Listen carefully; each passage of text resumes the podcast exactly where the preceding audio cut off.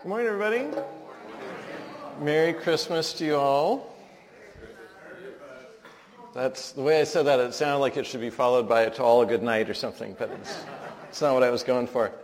It, uh, hey, it is, it is kind of a fun and special Christmas Eve for us, though. We, uh, we always do this service in kind of late afternoon, pre-dinner time, but, you know, it falling on a Sunday, it was like, well, we could do the regular time. That kind of makes sense, and I don't know, that makes it feel kind of special. Um, also, this isn't really related to the service, but it does make it a special Christmas. Buddy the Elf turns 20 this year. Do you know this? This is very exciting. Buddy the Elf, you smell like beef and cheese, turns 20. Also, A Christmas Story, you'll shoot your eye out, turns 40. It's, it's, like, it's like planets aligning or something. It's a very, very special Christmas. All these things happening. So uh, good morning to all of you. Thank you to our scripture readers. That was wonderful. Uh, blessings to those of you who are online this morning as well. It's good, good to be here. This is, uh, for me at least, this is always the best way to start out the Christmas holiday, is by coming together to worship, uh, to reflect on the birth of Jesus and what that means. And that is indeed why we're here this morning. So would you pray with me? And we'll look at our text together.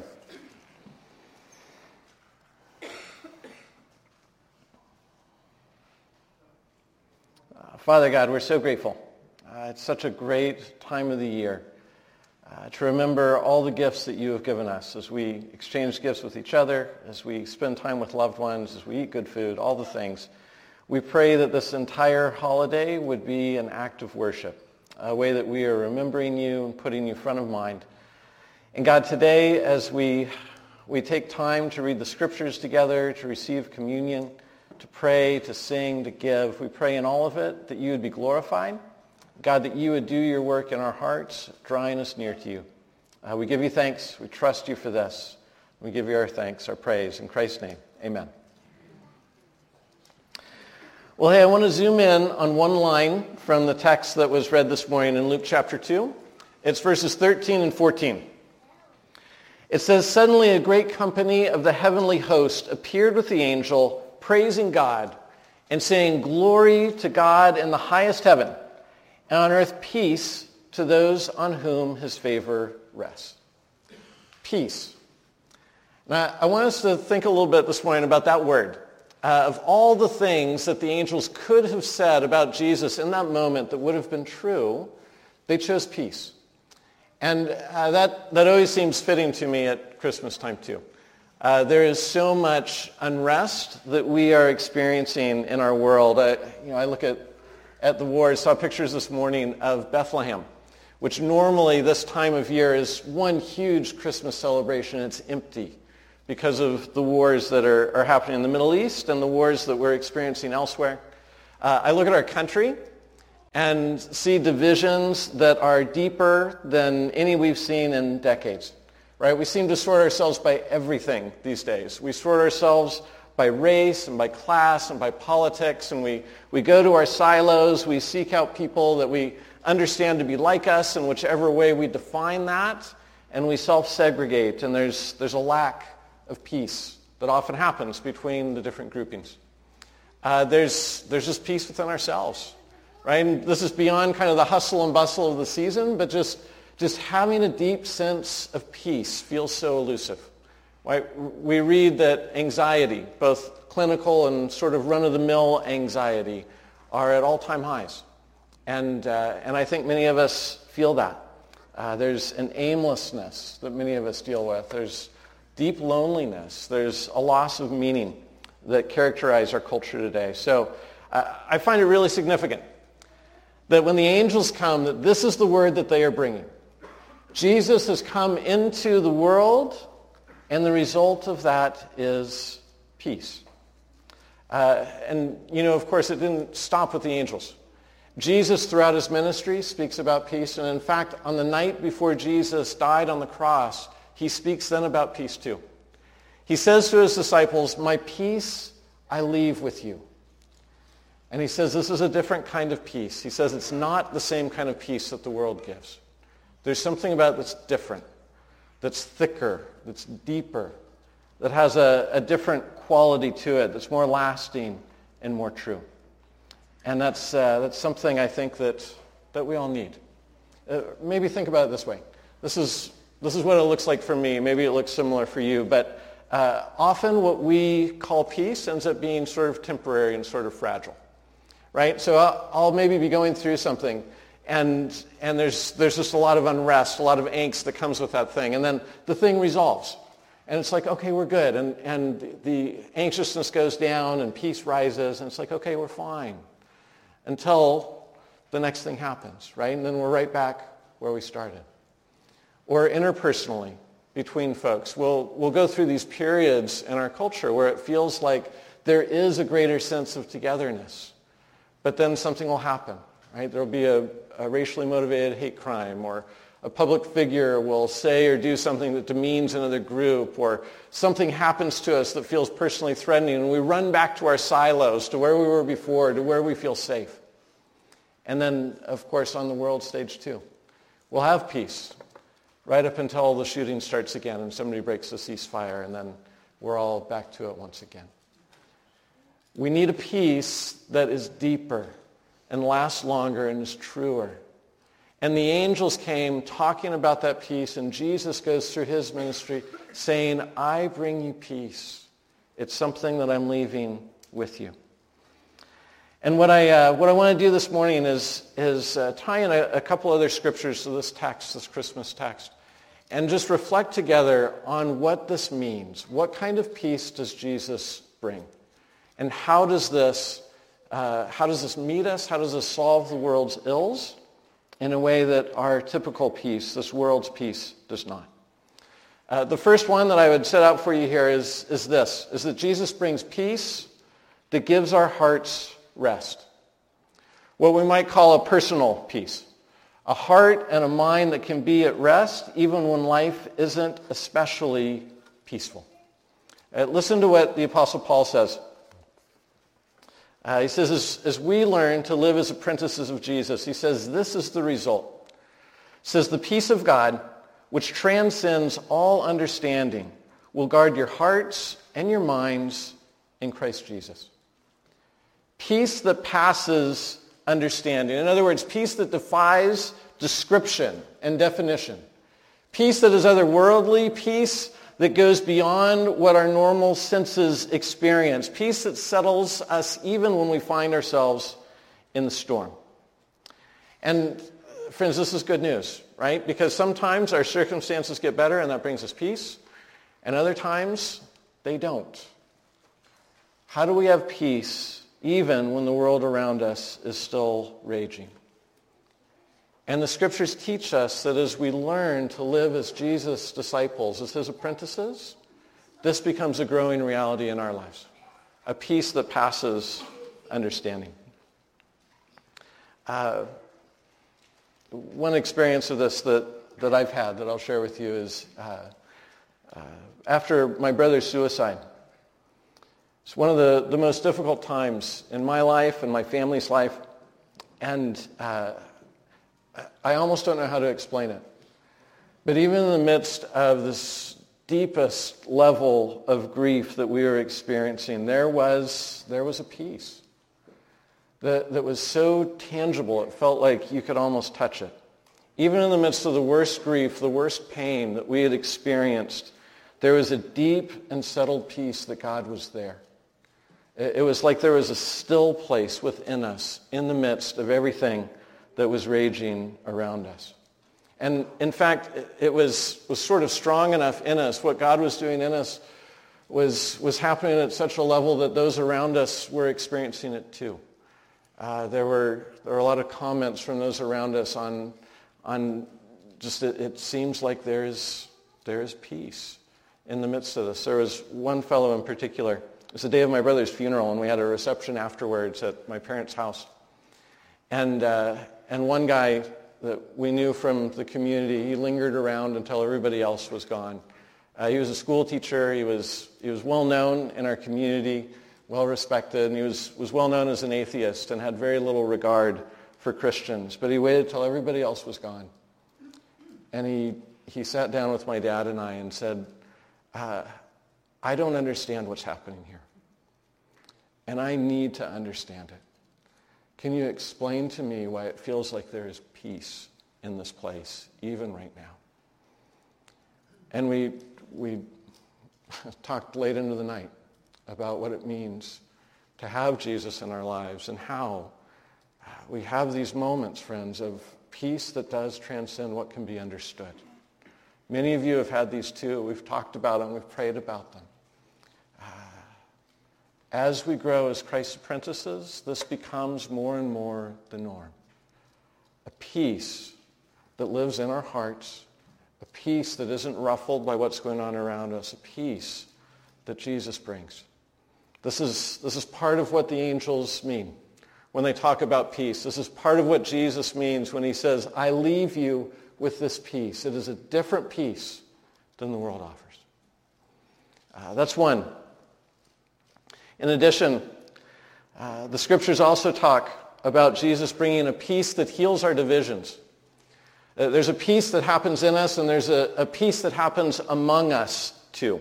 A peace that brings people together, that breaks down barriers that divide us and soaks up the hostility that tends to build up between us.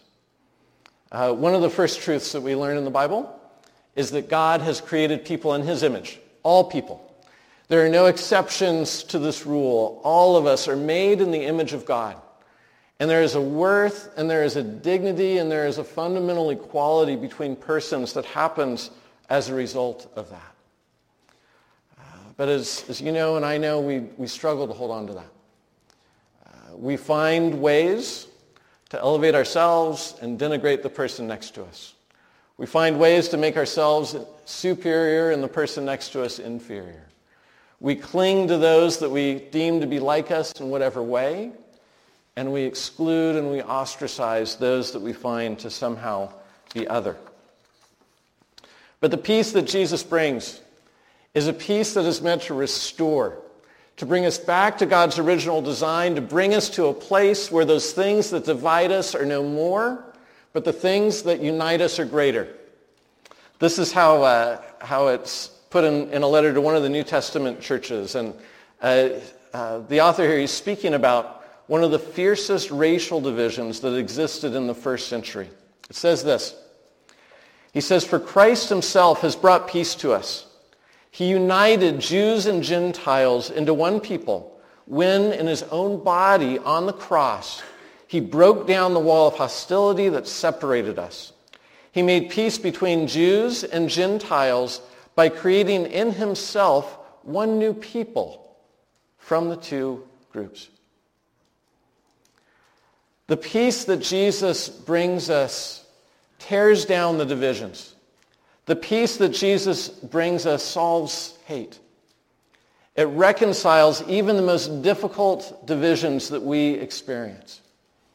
And the how of this is, is so beautiful. By sacrificing himself, by Jesus bringing together in his body all of the different peoples, all of these different races, he gives us an identity that doesn't erase our ethnic background, but it transcends it. It brings us into unity with all those that are God's children. Um, I, I, asked, uh, I asked Debola, many of you know, if I could share the story. Uh, we had a, a, new members class uh, a few weeks ago. And one of the things we do in that, that class when we start is we just say, okay, introduce yourself, say who you are, and then how did you get here? Right? What led you to this place, and why are you sitting now in this membership class? And uh, Debola shared that the first Sunday that she came here, she, she walked into the lobby, and the first thing that she saw was, was on the walls, we have all these pictures of, of our kids in Africa. And um, I had I'd never thought about, about those pictures working in this way before, but, uh, but Debola walks in as a Nigerian woman. She sees these faces and says, this is, this is a place where I might belong. And then she came in, and, and God just really met her in worship that day. And, and uh, it, was, it was one of those things where she said, I, you know, I, I felt like the things you were teaching, you were talking directly to me. And I said, well, that's because I stalk you. And, you know, I, I didn't really say that, but, you know. but I, you know, I hear that a lot because God's Spirit works in our lives in such a way that He's, he's connecting uh, what's going on in our lives with what's happening on a given Sunday. And, uh, and, then, uh, and then she said, you know, I was just so warmly embraced by people. And then this kind of reached a, a tipping point, I guess you could say, for her when uh, her car was stolen. Actually, ironically, at a church event. Um, to which I replied, I stole it. No, I didn't say that either. I didn't stalk and I didn't steal the car, either one. But, um, uh, but she said, you know, it, it was really amazing.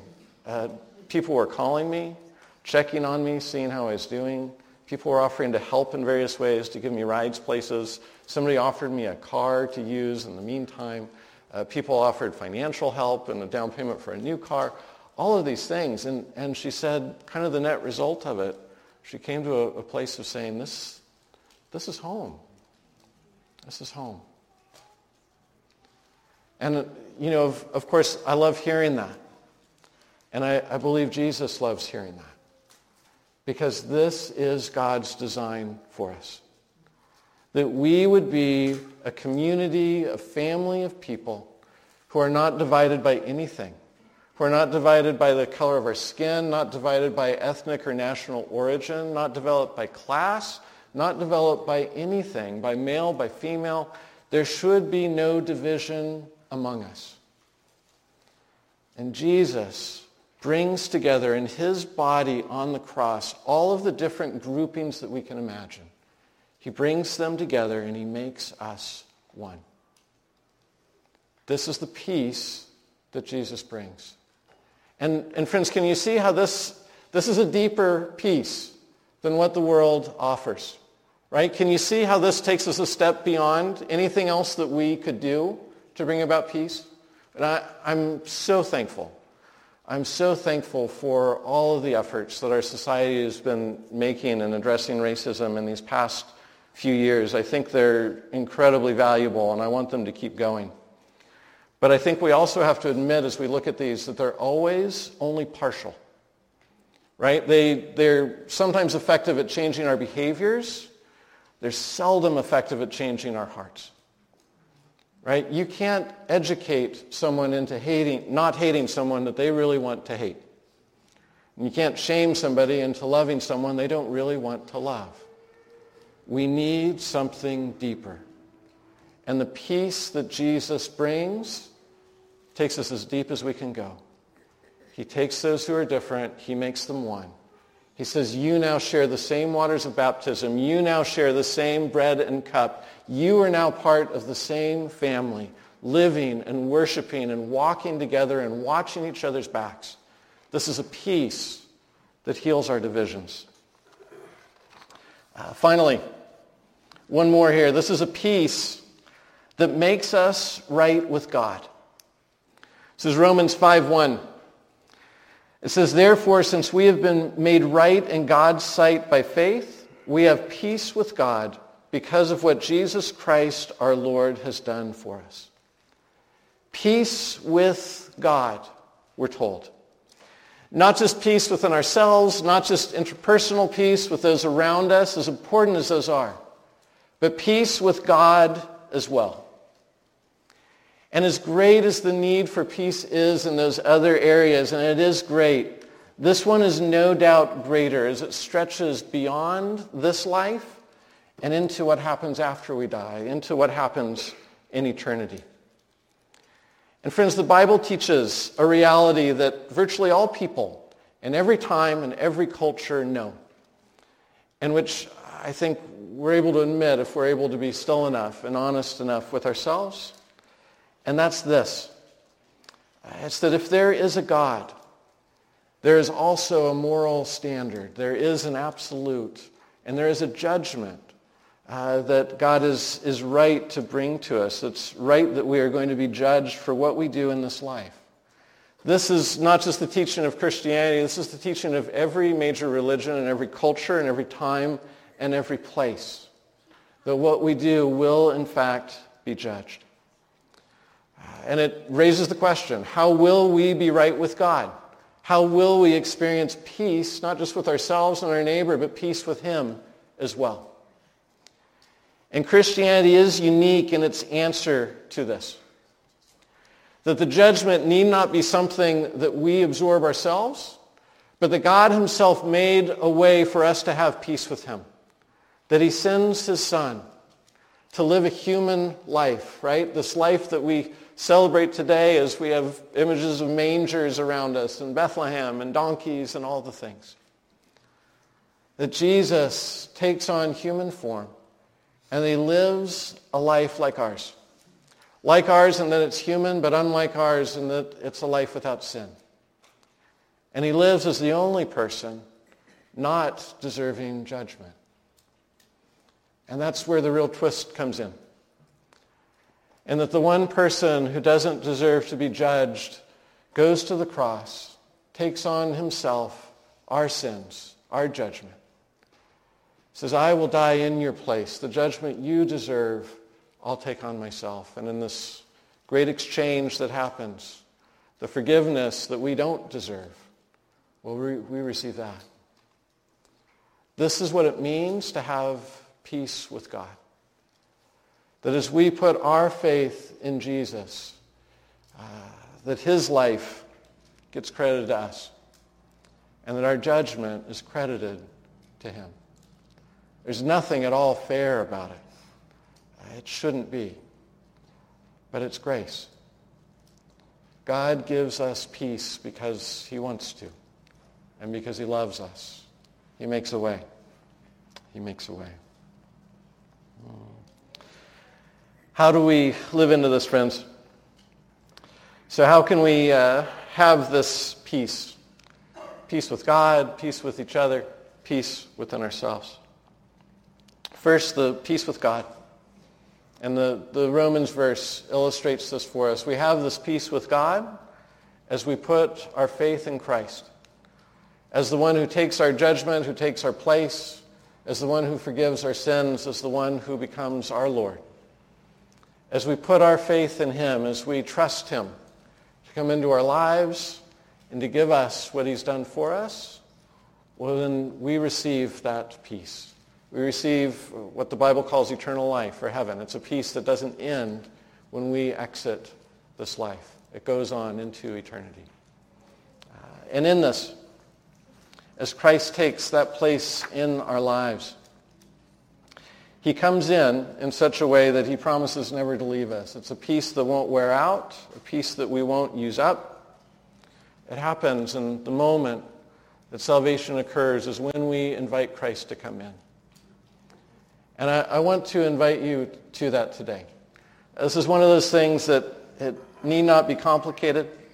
Uh, it is as simple as saying to Jesus, I want you in my life, and asking him to come in, to indwell you with his spirit, to forgive your sins, to become your Savior, to become your Lord. And if that's where you're at this morning, if you're unsure of where you stand with Jesus, I would invite you. Make this your Christmas present to yourself, to say yes to Christ and give him that place of ultimate authority in your life as we pray and we respond in worship, I hope that you'll do that. I hope that you will invite him into your life. Uh, for others, uh, there's a good chance that you're here this morning and you're in, in need of a refresh. Right? Maybe uh, Jesus is kind of somewhere in the rearview mirror. Uh, there's, there's some history there with him, but you have grown distant from him or from his people. And I would invite, invite you, if that is the case, to ask him for a refresh to ask for a do-over. You get those too. But don't leave here today without saying to Jesus, I want to put my trust in you in a way that is fresh, in a way that is new. I want to follow as your disciple.